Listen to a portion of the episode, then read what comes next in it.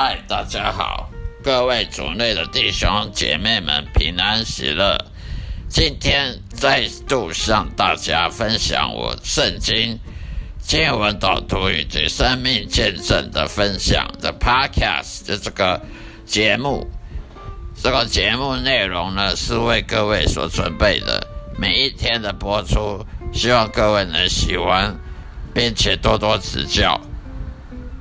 今天要分享的主题呢有两个，第一个主题是有关于我们基督徒如何面对生活中呢无故来袭的敌人呢？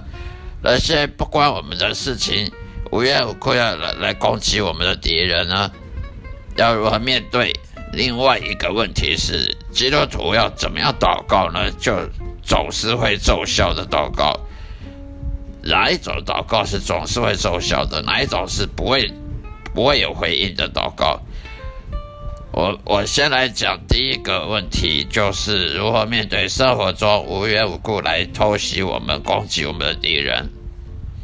那些呢，去故意得罪公义上帝的仆人的那些人，都是神的仇敌。也就是说，会攻击基督徒的人，也都是上帝的仇敌。因为既然基督徒是神的仆人，是侍奉上帝的，是神的子女，那你去攻击神的子女，那当然神就把你那个人当作是敌人，所以他呢一定会报应那些人和补偿我们的痛苦和损失的。在圣经当中，上帝。应许呢，他将会永远为我们的苦难呢寻求报复。所以说，不要怕说生活上出现不公不义的事情，好像上帝都不管，好像这世界上不公平，事情好像过就这样过，得过且过，什么事什么报答都没有，好像做好事没有报答。没有回报，做坏事也不会受惩罚。不要有这种想法，我们短暂的眼光是看不出来的。我们要把时间拉远一点来看，短时间我们看不出来做好事，暗中做好事会得到上帝回报，而暗中做坏事的那些坏人会得到惩罚。我们短暂看不出来，并不代表上帝就不管。并不代表上帝对这个好我们好人，呃，敬畏耶和华的那些基督徒，呃的表现呢，好像都不不闻不问。其实不是的。所以呢，在圣经当中，他上帝已经告诉我们说，他一定会寻求报复，也就是那些会攻击基督徒的攻击。上帝的仆人等人都会得得到报应的，而我们的痛苦短暂，我们会受痛苦，会受忧伤，会有损失，但是呢，上帝绝对会补偿我们，我们只需要等候神的拯救就可以了。尽管如此，我们也绝不能让我对我们的敌人表现出愤怒。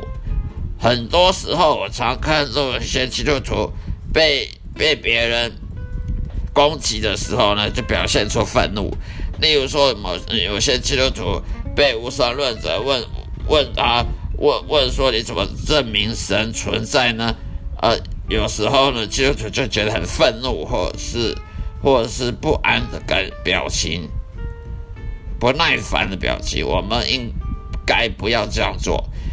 这样做是上了撒旦的当，撒旦魔鬼呢？他很阴阴险狡诈，他知道基督徒也是有血有肉的人，也是会有情欲，肉体的情欲，也是会受诱惑，所以撒旦魔鬼有时候利用基督徒的愤怒，比如说被人攻击啦，言语上攻击啦，哦，被言语上霸凌啦，或者是被别人。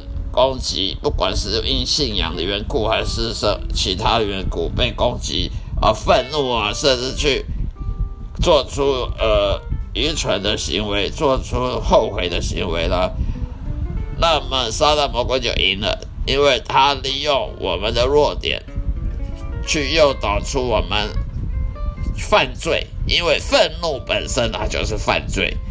一个人不管是基督徒也好，不其实不是基督徒也好，如果被人攻击了而而而愤怒、恼羞成怒了，那就是一种犯罪。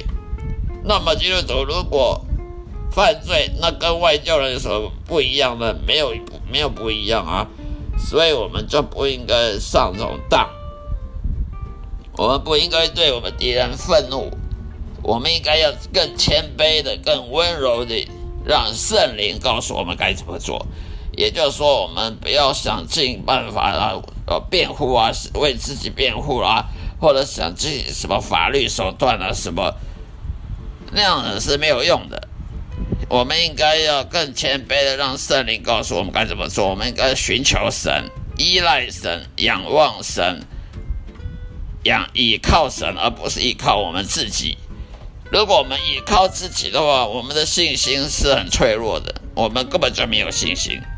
如果有人打我们的脸，我们能允许他们为所欲为吗？这样做表明你足够的谦卑和绝对依靠神，而没有。依靠自己的小聪明，所以圣经上说，如果有人打你右脸，连左脸给他打；呃，有人拿你的衣服，连外套也送给他；有人拿你的外套，你连内衣也给他；有人叫你跑跑五公里，你十公里也也也跑十公里。为什么要这样子呢？意思就是说，我们不要因为被人攻击而。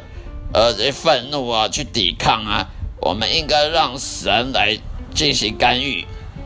如果我们抵抗，会用自己的小聪明去去辩护，为自己辩护的话，那我们就没有依靠神了，我们就没有信心了。那么，因为没有信心的基督徒，他就没有力量，那么上帝的力量就不在他身上。所以，我们应该要让上帝有机会去进行干预。我们不要用试图自己的办法去解决自己的问题。如果我们想用自己的办法来解决的话呢，上帝他觉得就绝对就不会进行干预的，因为神他讨厌他厌恶骄傲。一个人他若依靠自己的的办法来救他自己，他就是骄傲的人，不是谦卑的人。所以永远不要试图通过说太多话来保护自己。像我以前的经历，以前我就。被人攻击，说喜欢说一大堆话来保护自己啊，说一大堆话来来为自己辩护啊。后来我发现这种方法一点用都没有，也不要像我我们的敌人一样表现出愚蠢的情绪化愤怒。以前我就很容易情绪化愤怒，愚蠢的作为跟别人有什么两样？那那外教人看说，那你跟我没两样啊。所以说。以前我就是这样子，现在我经历了，发现还是要让上帝来干预，不是靠自己。所以，如果我是你，让上帝来处理这种问这种事情的话，多年来我得出的结论总是有效的。你就是安下心来，安静的让上帝来解决，自己呢就退居而后，退居在后，让上帝去处理。那么这样子就是有效。如果没有任何线索情况下发生了奇怪的事情在你身上的话，那么别怀疑上帝正在考验你呢。上帝绝对有可能透过你的敌人来考验你的信心，所以上帝是会利用任何人来考验你的信心的。所以，既然上帝在掌管这个世界，那你就应该让上帝去去解决问题，而不是靠自己。看看你是不是从圣经中学到了相对应的智慧。如果上帝在考验你的话，身为基督徒的我们应该要感到喜悦才对，而不是感到忧愁。接下来第二个问题，也就是说，什么样的祷告呢？它总是会奏效。什么样祷告它是没有用的，是浪费时间的。我们来看马太福音。新约圣经马太福音第七章七到八节：你们祈求，就给你们；寻找，就找到；叩门，就给你们开门。因为凡祈求的，就得着，寻找的就找到，叩门的就给他开门。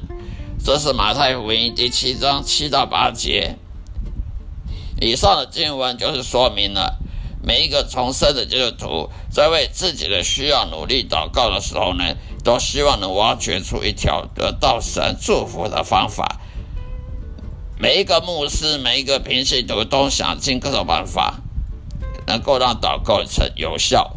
于是他坚持祷告了几个月，很耐心的祷告几个月，甚至进食祈祷，但好像都没什么反应。于是他不再向神祷告了，认定神好像不存在的样子。为什么基督徒祈祷没有得到回应呢？许多愤怒基督徒在引用马太福音第七章祈祷八节的时候呢，经常对祈祷感到失望。他们争辩说：“啊，原来上帝是个骗子啊！”我觉得这是很可悲的事情。如果他们仔细阅读圣经，这样的悲剧是可以避免的。耶稣基督在马太福音中什么时候提到过祈求他就会给你？直到他叫了十二个门徒跟从他。因此，正如你你可以完美的看得到，基督徒经常遇到祈祷而未得到答复的问题的原因了。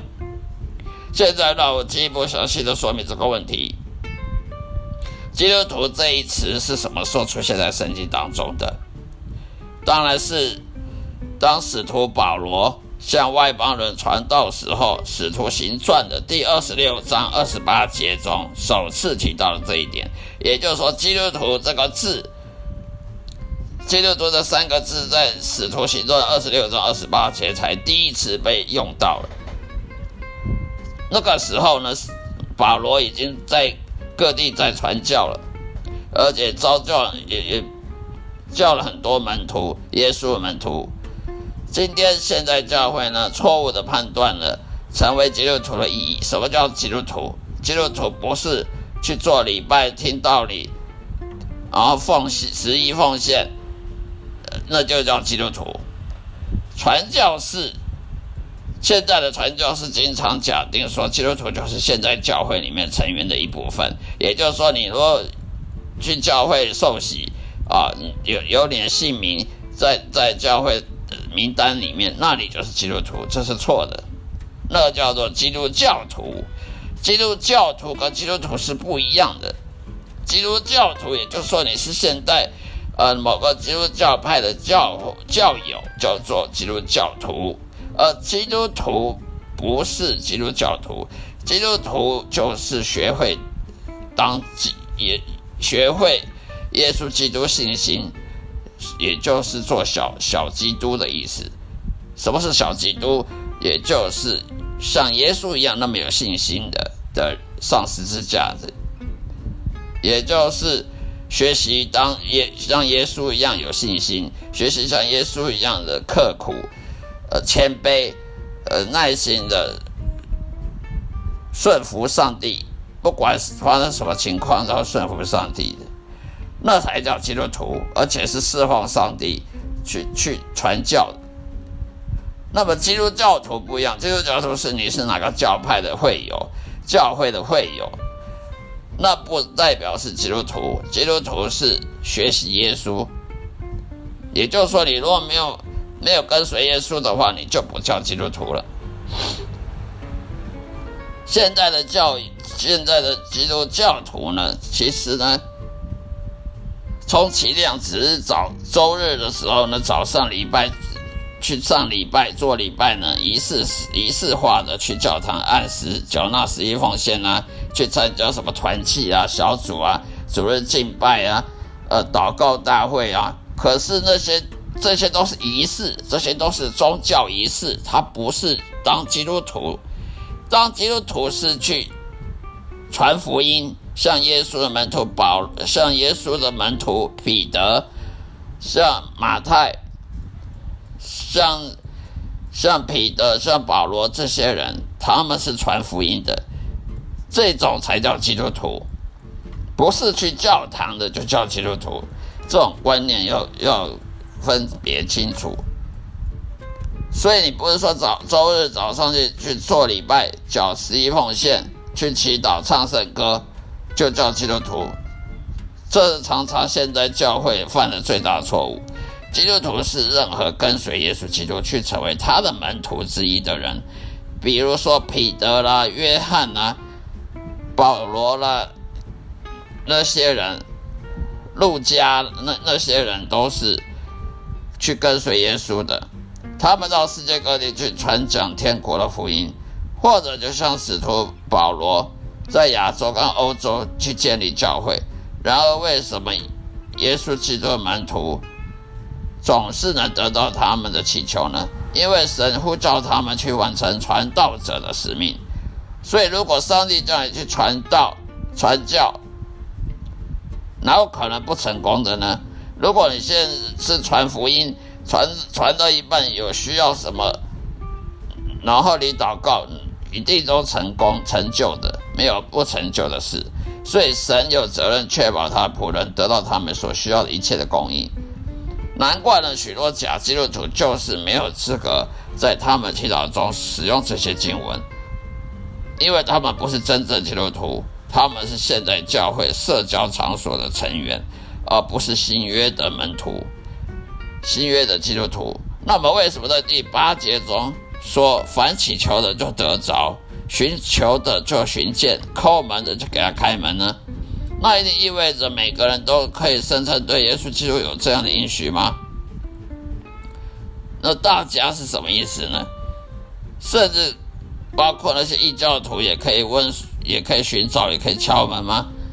所以耶稣必须供应他们所有的需要吗？当当然不不是啊，抱歉没有。当耶稣基督说每个人时，他假设那个人是他的门徒。那些去跟随生命道路真理的那些人之一，因此在这些经文当中，耶稣是在跟他的门徒说话，而不是跟任何陌生人说话。所以，当你阅读圣经的时候，不要犯一个愚蠢错误，假设说每个人都包含在这个经文里面的任何对话里面，否则的话，你迟早会相信圣经都不适合现实情况，或者是说我们都被骗了。好像说我们都被圣经骗了，其实不是你被圣经骗了，是你误会了圣经的意思。最后要说一句，除非你跟随耶稣基督，当他呼召你去做门徒的时候，你才能运用马太福音的应许。那为什么诗篇第二十三章适用于圣经中上帝的每一个仆人，但不适用于任何现代的基督徒呢？如果他完全掌控一切。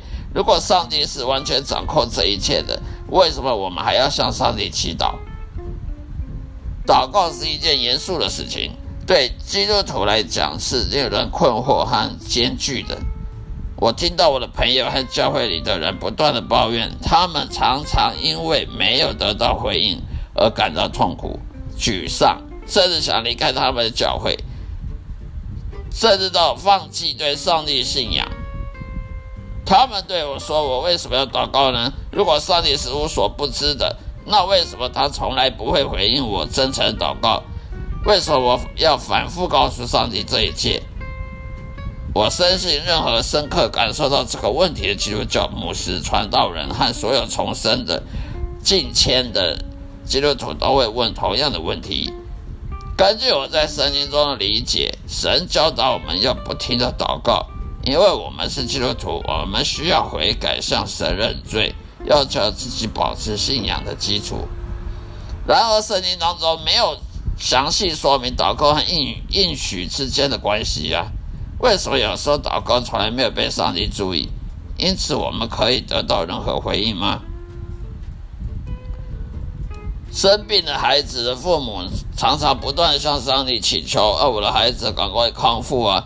哦，大学毕业生不断发送简那些履历表给上，求上帝要祈求他能够录取啊，就业啊，希望的结果会有所改变。可是事实上，他们所经历的都只是一再的被拒绝而已。全世界基督徒都一种无力的生活态度，一开始失去，一开始就失去信心和希望。他们常常喊道：“喊说，我的上帝，我的上帝，你为什么要离弃我？”他们大声的喊叫，怀疑论者批评基督徒祈祷好像那没什么意义，就像在自言自语一样。在我独特经历当中，从我本来是个无神论者，我本来是个固执的无神论者，后来呢去信了罗马天主教，成为罗马天主教徒，然后再成为了新教的基督教徒。我终于才找到上帝，并且跟上帝和好，成为一个重生的基督徒。与上帝建立了亲密的关系，在这皈依的过程当中，我的挣扎是很严肃的、很痛苦的、很悲伤的。因为你想看，要从无神论者变成天主教徒，然后再从天主教徒再去进进了一步成为基督教徒，中间要多大的转变？这些经历虽然是很痛苦，但是这都是我人生的宝贵的经验。也是我的生命的见证。好了，今天就说到这里，谢谢大家收听，下一次再再收听我的节目。愿上帝祝福各位，愿大家都能对我所今天所讲的内容有所帮助，得到很多帮助，并多多指教。再会，愿上帝祝福各位。